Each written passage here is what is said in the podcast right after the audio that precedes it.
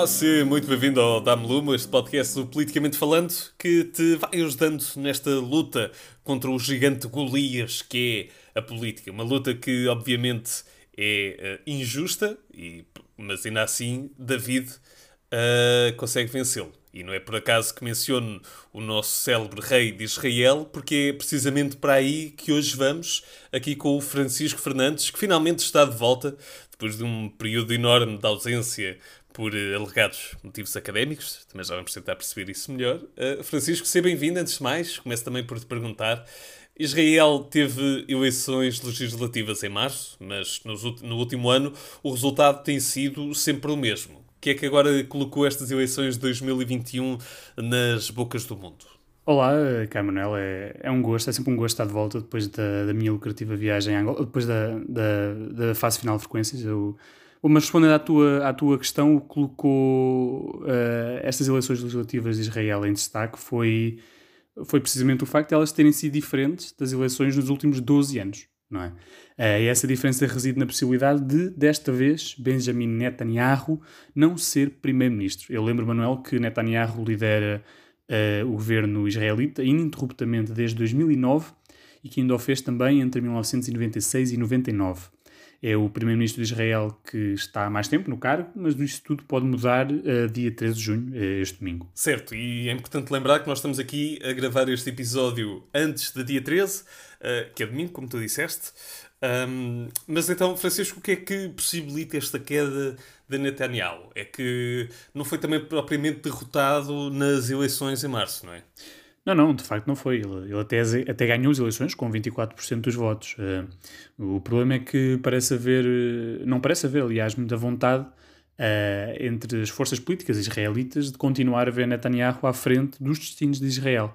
Uh, Netanyahu ainda tentou formar um governo por convite do presidente, mas não conseguiu, uh, de modo que o presidente de Israel convidou Yair Lapid, o líder do partido da oposição, uh, a fazer o mesmo. E Lapid, um político de centro, poderá estar próximo de formar uma grande coligação que abrange todo o espectro político. Ou seja, isto parece aqui já um, certo episódio também da história portuguesa, não é? Já quando tu falaste antes de um homem que estava há não sei quantos anos no poder, também me fez lembrar de um outro homem uh, português, não é? Também de um outro de uma outra de um outro capítulo da história portuguesa.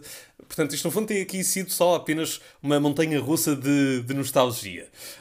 Um, mas então, vamos já aqui direto ao assunto. Israel pode ter uma geringonça. Exatamente, exatamente. Mas, mas essa geringonça israelita uh, é mais complicada que, que a portuguesa porque, como eu disse, Yair Lapid, o líder da oposição, teve que recorrer a, a partidos que em pouco estão relacionados com o seu. Uh, a coligação que ele, que ele trabalhou para formar uh, e para a qual já conseguiu um acordo, ficando, portanto, a faltar aprovação no Parlamento no dia 13 de junho. A coligação junta oito partidos de todo o espectro político, da esquerda, da direita, do centro e ainda um partido árabe, que a confirmar-se seria a primeira vez que um partido árabe viabilizaria um governo em Israel.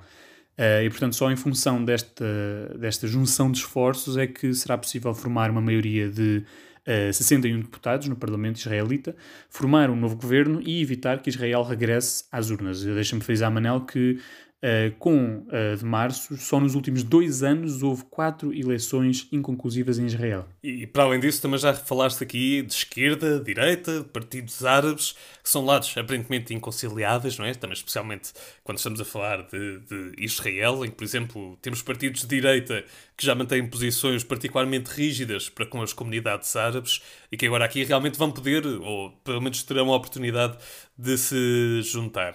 Um, o que é que como é que estes partidos todos, e também já com uma história uh, por trás deles, não é? que também leva a estas incongruências, uh, o que é que pode fazer com que eles se juntem e que, e que façam desta geringonça uh, pelo menos algo não tão frágil quanto pode parecer ao início?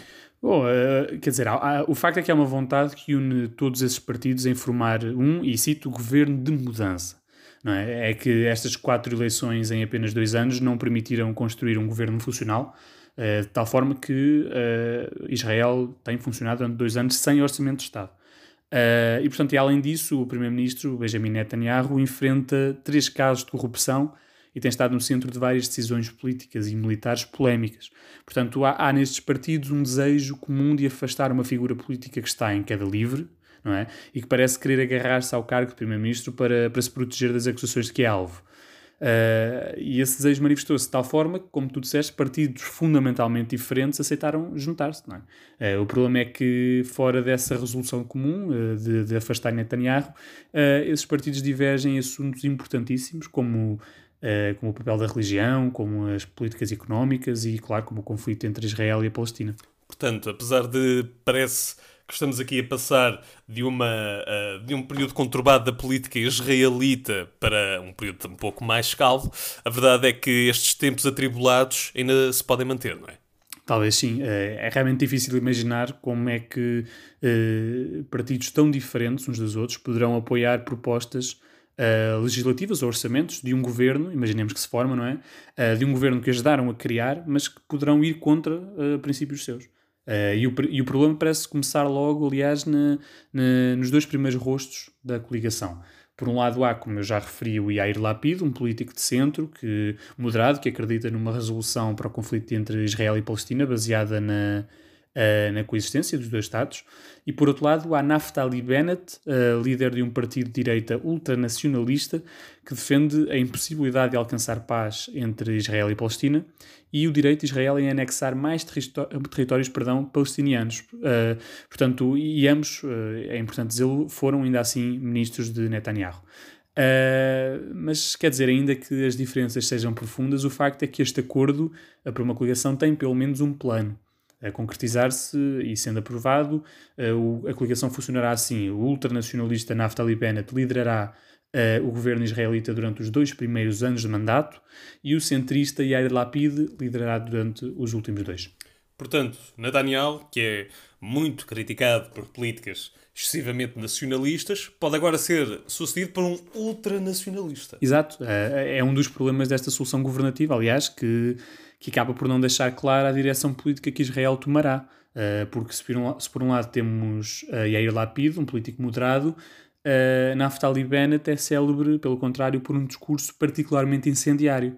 Uh, por exemplo, em 2018, uh, Bennett defendeu que as tropas israelitas deveriam seguir uma política de disparar para matar, são as palavras dele, quando em contacto com o que considera ser uh, terroristas das, da Palestina. Uh, ora, o que ele considera ser terroristas incluía também, nas declarações dele, crianças palestinianas. Agora, como alguns jornais já sugeriram, uh, e realmente é fácil de imaginar, o facto de integrar uma coligação já à partida frágil pode colocar um travão a essas ideias. Não é? Porque, é, quer dizer, é difícil imaginar como é que uma maioria tão diversificada poderia apoiar a concretização da visão de Bennett, que até hoje não admitiu a viabilidade na existência de um Estado palestino. E realmente vamos ver também como é que isto agora se pode desenvolver, não é? Um, não só a própria eleição desta geringonça, mas também, caso seja aprovada, uh, essa parte dizia-se agora, como é que eles depois também vão trabalhar em conjunto. Uh, mas, Francisco, para terminar, eu queria te perguntar aqui sobre o impacto deste acordo um, com o próprio Benjamin Netanyahu. É que perder o cargo de primeiro-ministro pode deixá-lo mais frágil, naturalmente, uma vez que também já está acusado de corrupção e, pelo que eu sei, entretanto avançou também para o ataque com uma estratégia que até foi retirada do livro de Donald Trump. Sim, aliás, Camanel, uh, veremos se o recurso a esse livro uh, não se tornará cada vez mais frequente. É? que Netanyahu, além de ter criticado o acordo entre estes, estes partidos, dizendo ser, e cito, um perigo para a segurança de Israel, ainda lhe chamou a maior fraude eleitoral na história de Israel e talvez, disse ele, na história de qualquer democracia. Uh, e mesmo pouco podendo fazer quanto ao acordo, quer dizer que já está assinado e foi estabelecido dentro dos prazos e das regras, uh, o facto é que a utilização desta retórica, uh, tal como aconteceu nos Estados Unidos com o Donald Trump, que aliás era bastante próximo a Netanyahu, a utilização desta retórica pode ajudar a agravar um clima de violência política que está a crescer em Israel e, aliás, Uh, isso tem sido preocupação até para, para as forças de segurança. Uh, agora, se as duras palavras do ainda Primeiro-Ministro terão impacto na validação da nova alternativa de governo, por exemplo, influenciando o voto de alguns deputados, uh, só a votação dia 13 no Parlamento dirá. Uh, por enquanto, no entanto, parecem ficar algumas certezas. Primeiro, que a liderança de Netanyahu vai deixar uh, fissuras severas na sociedade israelita e teremos que esperar para ver como é que essas fissuras se vão manifestar uh, no futuro e que o que poderá vir a seguir não é garantia de estabilidade ou sequer de mudança para melhor, e esta parece ser a grande a grande verdade retirada também desta, destas eleições. E é engraçado começarmos com a nostalgia de Portugal, acabamos com a nostalgia dos Estados Unidos. Francisco, muito obrigado aqui pela tua explicação. Estaremos cá depois também para ver o que é que acontece no dia 13. Ora, essa não, é sempre um gosto. É um gosto é ter-te aqui. e agora até que nos ouves. Se gostaste de nos ouvir, podes sempre passar pela nossa página do Instagram, Politicamente Falando PT, eh, onde podes também acompanhar os mais recentes desenvolvimentos da política nacional e internacional. Se por acaso ficaste aqui com alguma dúvida ou se queres deixar apenas alguma sugestão, podes também enviar-nos mensagem pelo Instagram. Um, nós prometemos temos que, pelo menos, tentamos responder depressa, a menos que seja um dia de jogo da seleção. Aí já não se promete nada. Muito obrigado por nos ouvires e até à próxima.